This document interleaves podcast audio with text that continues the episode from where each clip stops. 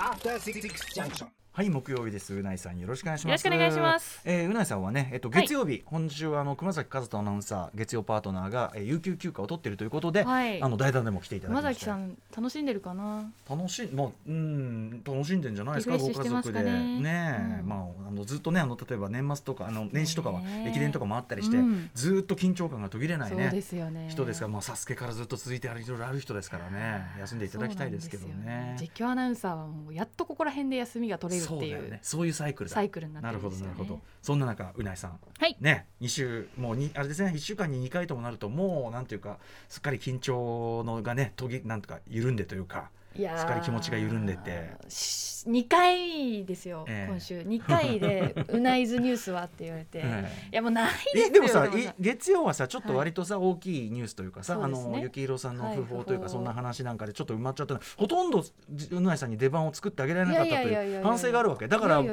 う満を持して今日木曜打ち合わせで「ねすいません月曜はねちょっとあの僕ばっかベラベラ話しちゃったんでさあうないさんよろしくお願いします」っつったらこう「はあ」っつって。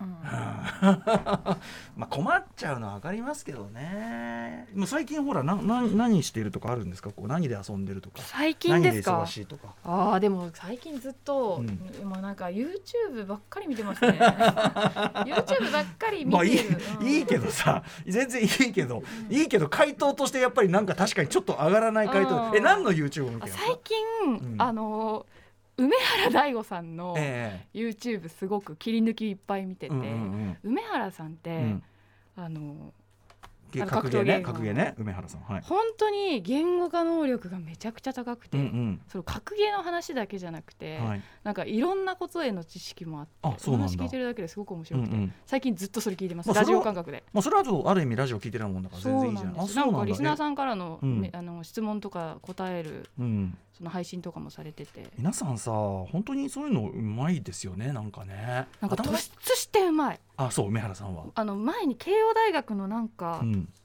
授業というか呼ばれて、うん。うんあの講演されてたんですけど、はい。それも以前見て、えええもうあまりに話が上手で,、へえ。で自分の自身の体験とかうんをやっぱり、うん。なんですかねこう胸に刺さるような話する。あグッとくる範囲か。うなそっかそっかそっあ梅原さん結構エモい人ですもんねだってねそういえばね。そうまあ、人生経験もそれはもちろんもう語るだけでエモい人じゃないですか。そうかそうかそうかそうか。えその言語化っていうのは例えばその格闘ゲームってね格闘ゲームって割とさ我々が、うん。あのもうなんていうの凡人には分からないレベルのさ戦いだったりするじゃないですか、もう本当瞬間の、そういうようなことの説明もうまいみたいなこと。それももちろんですしそのなんだろうなコミュニティの対するうん。思いとか。あ格闘ゲームコミュニティ。うん、あともう人の相談とかも普通に答えるんですよね。もうなんか人生相談。うんうん。僕はなんかこういう仕事についていて、ええ。今こういう悩みがありますみたいな、うん。で自身そのもちろん経験ないんでしょうけど、うんうんうん。なんかそういうところに対する回答も多分自分の経験を踏まえて、うん。あの答えててはい。それがもう的確すぎて。あそう。なんかあとなんか意外と、うん。なんだろう全然その面白いあの社会不適合者だみたいな自分は、ええ。バイトをしても全然、うんうん。あそうなんだ。意外と。コンビニバイイトもなんか何回も落ちたりとか、うんうん。そうなんだ。っていうところとかの、はいそういう話自体も面白いですし、うんうんうん。すごくずっと聞いてます最近。ありがとうございます、うん。耳より YouTube 情報、うん。梅原さんのはい。実況、ぜひ皆さんも。なんか私それどんどん移り変わっていくんですよね。あその見てるやつが？見てる人が。この人のなんか切り抜きも見切ったなと思ったらうん 今度この人とか,、うんうんうん。最近の多分若い子がはい。そんな感じで SNS 楽しんでると思うんですけど、うんうん。まさに私もそんな感じで。ありがとうございます、はい。そういう情報。私が一番疎いあたりですので、ありがとうございます。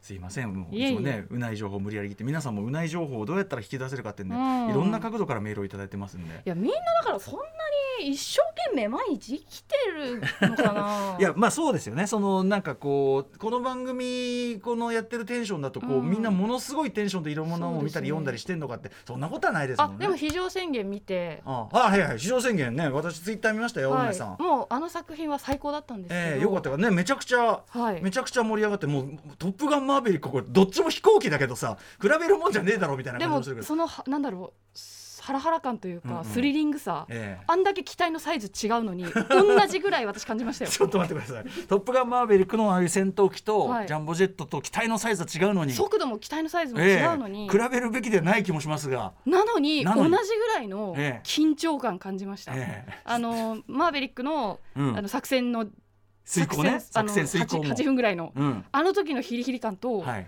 その非常宣言で感じた。非常宣言盛り上がり何箇所かあるじゃないですか、はいはいはい。途中中盤のもううわ中盤と最後最後のところどうするっていうね。もう最後もそうです。あでもちょっと「トップガン」っそぽい瞬間もありましたよね。航空自衛隊がね。ね一応フィクションでありますがあれは、ううん。んうん。そういう瞬間もありましじぐらいスリリングで。たああよかったです。でそれを受けて、ええ。なんか航空系の事故みたいなの調べてて。あそういきますか。でユナイテッド93便はいはいはい見ました、ああね実話系ですから2001年ってうん。10歳なんですよ、なるほどなるほど。事故が起きたことはもちろん知ってるし、事故とその後に事故というかね、まあ、テロだよあテロだよね。事故ってテロテロが起きたことはもちろん知ってるし、その後アメリカがその、まあ、アルカイダとかに対して、ええまあアフガンからイラクというね、はい。戦争になっています。戦争になっていったことももちろん知ってるけど、うんうん。当時まだ10歳で、えそこから二十歳ぐらいまでの時って、うんうん。そんなに世界に興味ないというか。えわかります。あの一番そういうね政治みたいなことにはね、ううんん、なんかまああえて目が向かない時期かもしれません。確かに。だからこそふんわり知ってるけど中のこと知らないし。あ知ってるだけで私うんこのアナウンサーっていう仕事職業についてるのに、うんうん。911のこと全然知らなかったと思って知識としては知ってるけどもなんとなくは。あの、うん4機がそもそもテロテロリストにええハイジャックされたっていうことも知らなかったんですよ。そうですかそうですか。うんうんでさらにその貿易センタービルにうん2機突っ込んだけど、うんペンタゴンにもう1機突っ込んだことも知らなかったんではいすよ。はいはいはい。だからね主に絵面はねあっちが多いから。私全然大事なこと知らないなっていうので、うんうん。その93便見て。あれはユナイテッド・キューゼさんはねもちろんすごいすごくドキュメンタリータッチの作品じゃないですか、だからあれあんまり知らずに見たらめちゃくちゃドキドキするだろうねあれだってね。そうですね。だって本当のことみたいに見せるか映画だからユナイテッド93は。いや本当だから結末知らずに見たら、はい。どっちなんだろうって、うん、どうなると全く分かんないですよね、まあ、はい。なかなかちょっとそんなにねそんなに万々歳なやつととも言えないけども、うん。まあでも頑張ったみたいな。あのあの管制塔から見てあはあ来た来た来た来たみたいな。あそこすごくないですか？ずーっと吸ったもんだやってて、私そこすごい鮮烈に覚えてますよ、もう見たのだいぶ前ですけど、うん、あとそのやっぱり1機目って誰も捉えられてなかったんだなとか突然のことすぎて。あもちろんそんなことが起こるなんて誰も想像してないからね。当私もその10歳の時に夜中継でええ。ニュースでやってたの見てたんですけ2001ど、あの映像って2機目だったんだとか、はいはい。まあ、大体日本でテレビついた時はそのぐらいの時ですよ、うんうんもうとっくにね最初の瞬間撮ってるわけないから当然。うんうん。なんかたまたま撮れてたそうそう。そのクルーがいた海外のなんか撮影クルーがあの下から見た有名なね。次の日にその出たとかそういう話はそうですよ。中継とかはもちろんねある程度事態が進行してからだから僕は忘れもしないあの時はですね、うん。ライムスターの「噂の真相」というアルバムのジャケットをどうするかの会議を事務所でしててですなんかね誰かが今すぐテレビつけろみたいな感じにうなって、ん。でもう呆然とそうですよね。それを見たそんなのも覚えてますけどね。あそうですかそれで。うん。じゃあ市場市場宣言からねそっちに行って。じゃあちゃんとなんかこうアナウンサーとしての役に立つそういうね、なんか知らなきゃいけないことをうん。表面しかうん、知ってなかったなって思って、はいはいはい93便のその乗客たちが、はい。あまあそりゃそうだよなって思って、うん。その自分があの中にいたら、うん。もうその行動を取るしかないよなってうんうんうん。思いながらこう、うんうん。見ていてなんはい。かすごい勇ね敢だし、頑張ってね、そうですね、まあ、うなやさんは特にそういう時正義感強いからやっぱりね行動するかもしれませんやっぱりね。うんなんか、うん。そうですね。大事なことをやっぱり自分が世代じゃないからって、うんうんうん。知ろうとしないのは良くないなって思った、まあ、そのためにこういうエンターテインメントという形もありますよね。そうですね。あのしかめつしかめつらしいその本とか情報じゃなくて、うんうんうん。うん自分事として捉えるというので、まそうですね。あ、あの映像作品とか特にフィクションという形フィクションとかまあ物語形式ありますからね、えすごい。非常宣言からそこ行くのはかなり真面目いいいい流れじゃないですかそれは。うん私ねそのあの映画表の中でも航空パニック映画の歴史というのがあって、はいはい。で近年はやっぱりその航空パニック映画っつってもなんかすねなかなか飛行機ってそんなに事故そんなにちょいちょいまあこの間ちょっとネパールとかありましたあけどありましたね。ありました。そうだからそんなこと言ってからすぐ事故起きたからちょっはいとすいませんって感じだったけど、でもまあ基本的には安全性はね他の交通機関よりもむしろ高めなっていうのはみんな分かってるから、意外と交通航空パニックものはなんかプラスアルファでももりもりに行く方向かその実話ものだと、うん。だからユナイテッド93とかハドソン川の奇跡とか、そういう方向に行きがちですよね。なんて説明したばっかりだったんでいや今聞いてだからあそう見たんだあそこからみたいうん。なさすがじゃないですか。意外とだから知らない人多いだろうなって。あそうか海外の事件事故ですし、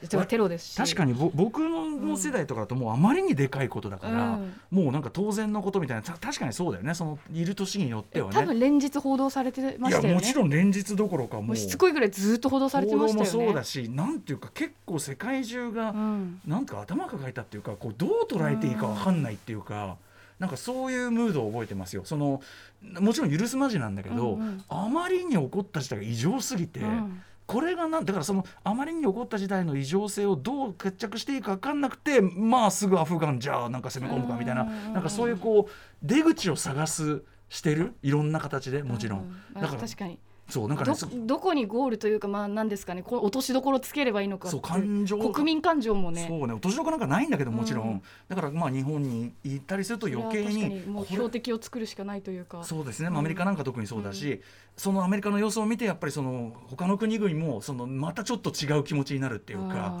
なん。かこうどうしていいのか分かんなくなってる時間っていうのが結構あったようなのをすごい思い出しますねだからあれは何なのかを理解しようとするのに結構なんかかかってる感じがあった気がしますねやっぱね。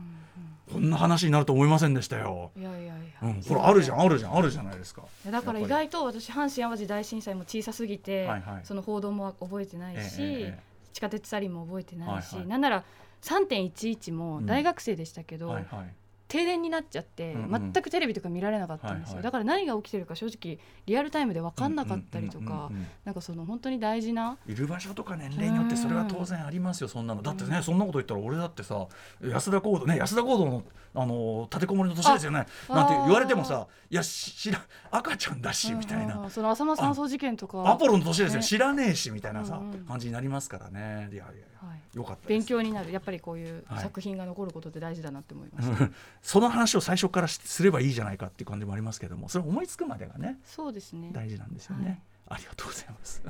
あ。番組のタイトルを言ってないことに今気づきましてね。あ本当だ。はい。始めましょうかね。アフターシックスジャンクション。ありがとうございます。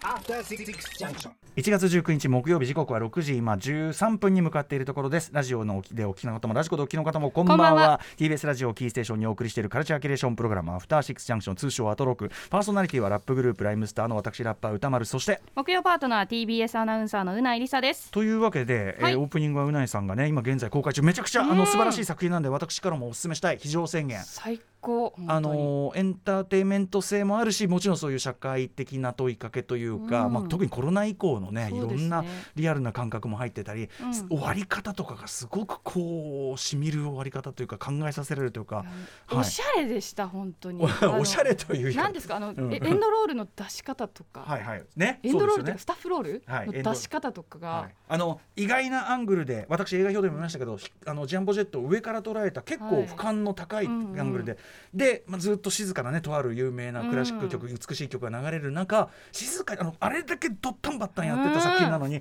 静かに終わるじゃないですか、うん。あれねやっぱあの監督のねアンジェリム監督の特徴なんでぜひあの私の映画表聞あく聞くか読むかしてください。聞きました聞きました。あそうですか、はい。あ聞きました。はい。あお前のもちろんもちろん。お前がないっていうからよく。知ってありがとうございます。そうなんですよね。ぜひお勧めしたいと思います、うん。ちあと中盤のとにかくあのーパニックシーンは本当に歴史的なものがあると思います。すごかったあで私がねそれでなそれであれあのうないさんがユナイテッド93見てあの、まあ、2001年の同時アメリカ同時多発テロのことを、まあ、初めてようやくあのちゃんと知った気がするなんてことをおっしゃってましたけど、で僕はちょうどその時あのライムスターのアルバムの噂の真相のジャケの相談を事務所でしてたってまさにそれを裏付ける感じで横にいる構成作家古川光さん当時はヒップホップライターとしてうんうん。すでに活動されてて、なんかやっぱり処理しきれない気持ちをあるんで、まあ、当時からその仲も良かったからなんか僕に電話したんですってよ。俺はあんま覚えてないんだけど、うんでなんか処理しきれない気持ちを聞いてほしくって電話して、うんうん。で今はそのファイルレコードだったんですけど今ファイルっつって。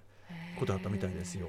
だからそのまあだから本当にアメリカ？日本のことじゃなくても、日本人ですらやっぱりそうですそのね衝撃っていうのは、まあそれこそ後にそのそっから先まあ例えば戦争に転じていっちゃうとか、うんいろんな事態も含めてライムスターは「911エブリデイ」という曲に作ったりとかもしました。うんでも作るまでにはやっぱりそれは時間かかりましたよね、うん。やっぱりあれはアルバムはもうその2枚にに1.5枚ぐらい後のアルバムになるわけだから、うんうんうん。やっぱりちょっとじ処理するまでは時間かかったっていう感じだし、えあのうないさんにだとそういうなんていうんですかね忘れがたいあの瞬間こういうことが起こった歴史的な大きいこと。例えばあの東日本大震災だったら、うん。私はやっぱりその翌日放送しなきゃいけなかった、ね。これはやっぱり一生残る大きなことだったんだけど、なんかそういうようなことってうないさんにとっての世代にとってのってあります？いやーでもややっぱり社会人になるまでは、うん。本当にうん。自分の生活から離れたものに対しての、うんなんか興味関心ははい。とっても薄かったなってうんうん。思うので、はい。やっぱりそれをい社会人以前のものに対してはちょっと記憶がそこは薄い。うーん当事者意識ほとんどない感じではありましたね、うんうんうんうんもちろん311は、うん。あの関東も揺れたじゃないですか、うんうんでも自分も停電とかあったりとか、うんうんうん。もちろん東京の人も帰宅難民とかいろいろあったと思うんですけど、うんうん。やっぱりそうですね。村井さんにとってやっぱりその当事者性の高さっていうのは結構重要なことあですか？めちゃくちゃ重要かもしれないですね、うんうんだからこそこの職業ついてよかったかもしれないですね。なんかもいこれいそれ以降もずっと無関心だったかもしれないから。ほっとけばそうまあでも誰だってそうですよ。うん。普通はね。あのーてか本来人間はねすごく限られたそれこそ当事者性なんつったら、本当に自分のと周りの本当に数メートルの当事者性しか持たないのが本来の人間の生活だったわけで、まあ、そうやって自分を守るとも言いますよね。あんまりその自分のアンテナの範囲広げすぎて、いろいろなうんうん災害だったり事件を自分ごとにしすぎるとうんうん。うん心が壊れちゃうから、食らいすぎちゃうとね、はい共感性が高すぎる人ほどね、うん。うんそれはそうかもしれないし。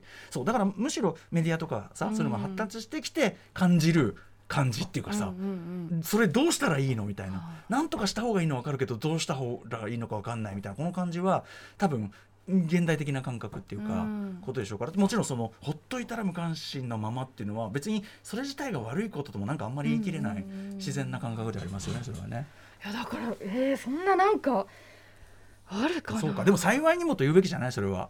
なんか決定的になんかそんななっちゃうようなさ、ううん。んまあそういう、うんうんうん。なんていうの？あのいもちろん嫌な思いしないに越したことはないわけだから。え歌丸さんは？うん、いや僕はだから結構僕のとあれっていうとまずその関東あの阪神・淡路大震災とうんうん。オウムっていうのが両方あったあー。95年っていうのもあったりとかもちろん89年の時点であのやっぱ僕の世代だとねチェルノブイリ原発ばの事故があって。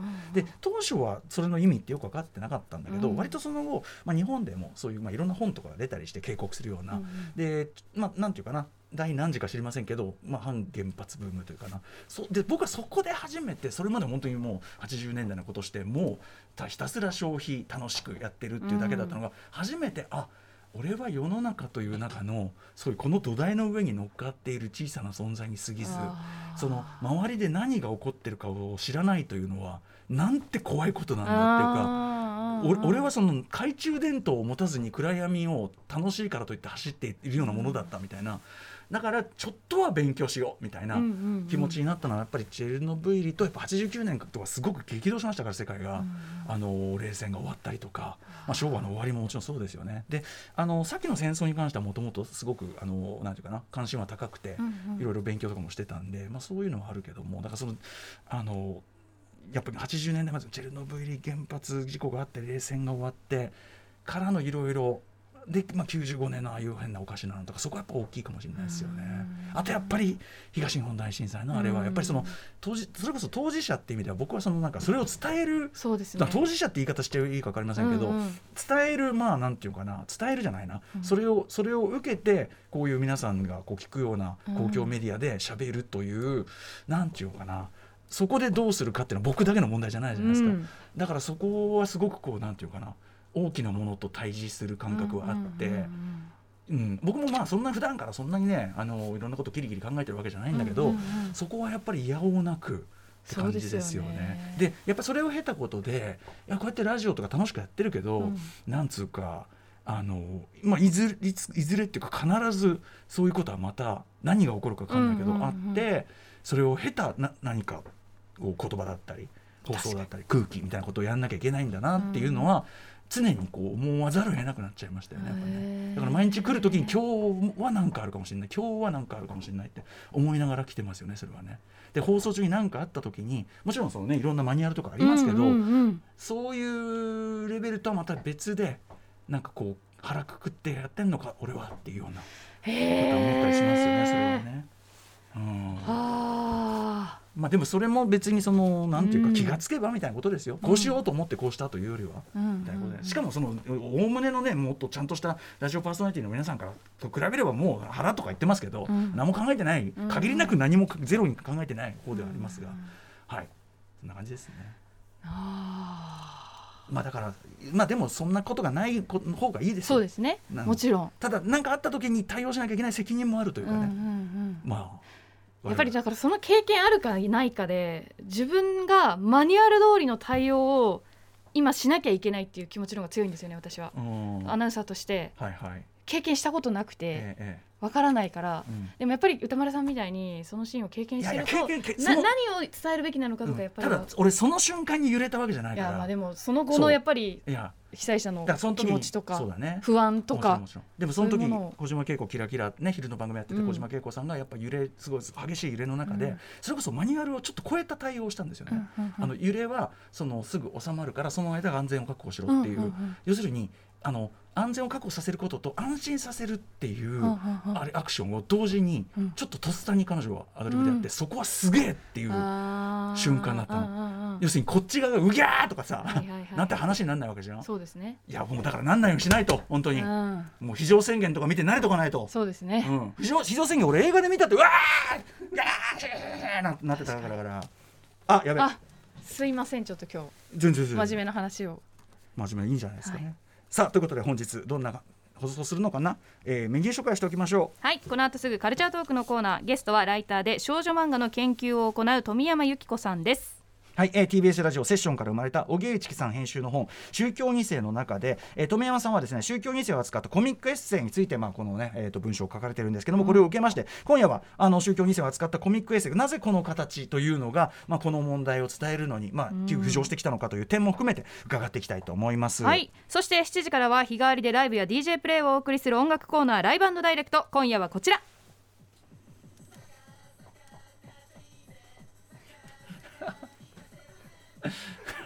なんだこの曲、えー、短冊短冊 CD8 センチ CD わかります？ああー団子三兄弟はい、買いました、ね、そのちっちゃい CD でこうね今もうなくなっちゃった形式ですけど、短冊 CD8 センチ CD 専門 DJ でミュージシャンのディスクイリオンさんが登場。Z 世代に聴かせたい8センチ CD 的 Y2K ミックスを披露していただきます。続いて7時45分頃からは新概念提唱型投稿コーナー。今夜はつまらないだけどひょっとしたらいい話なのかもしれないという全員迷子なお便りを紹介するつまらない話です。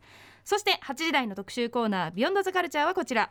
幻の民謡「松バンダ」って一体何なんだ、えー、屋久島に伝わる古の歌をおえ特集 by 大石はじめさん。一時期は絶滅しかかっていたという幻の屋久島民謡松バンダ琉球民謡の影響を感じさせるメロディーを持ちながら実は屋久島は琉球文化圏ではないというのがそれまでの定説だったということです。では一体なぜ松バンダには琉球文化の名残があるんでしょうか？はい、えー、そんな疑問に答えるべく実に足掛け3年の現地取材を行った音楽ライターの大石はじめさんが今夜のゲストです。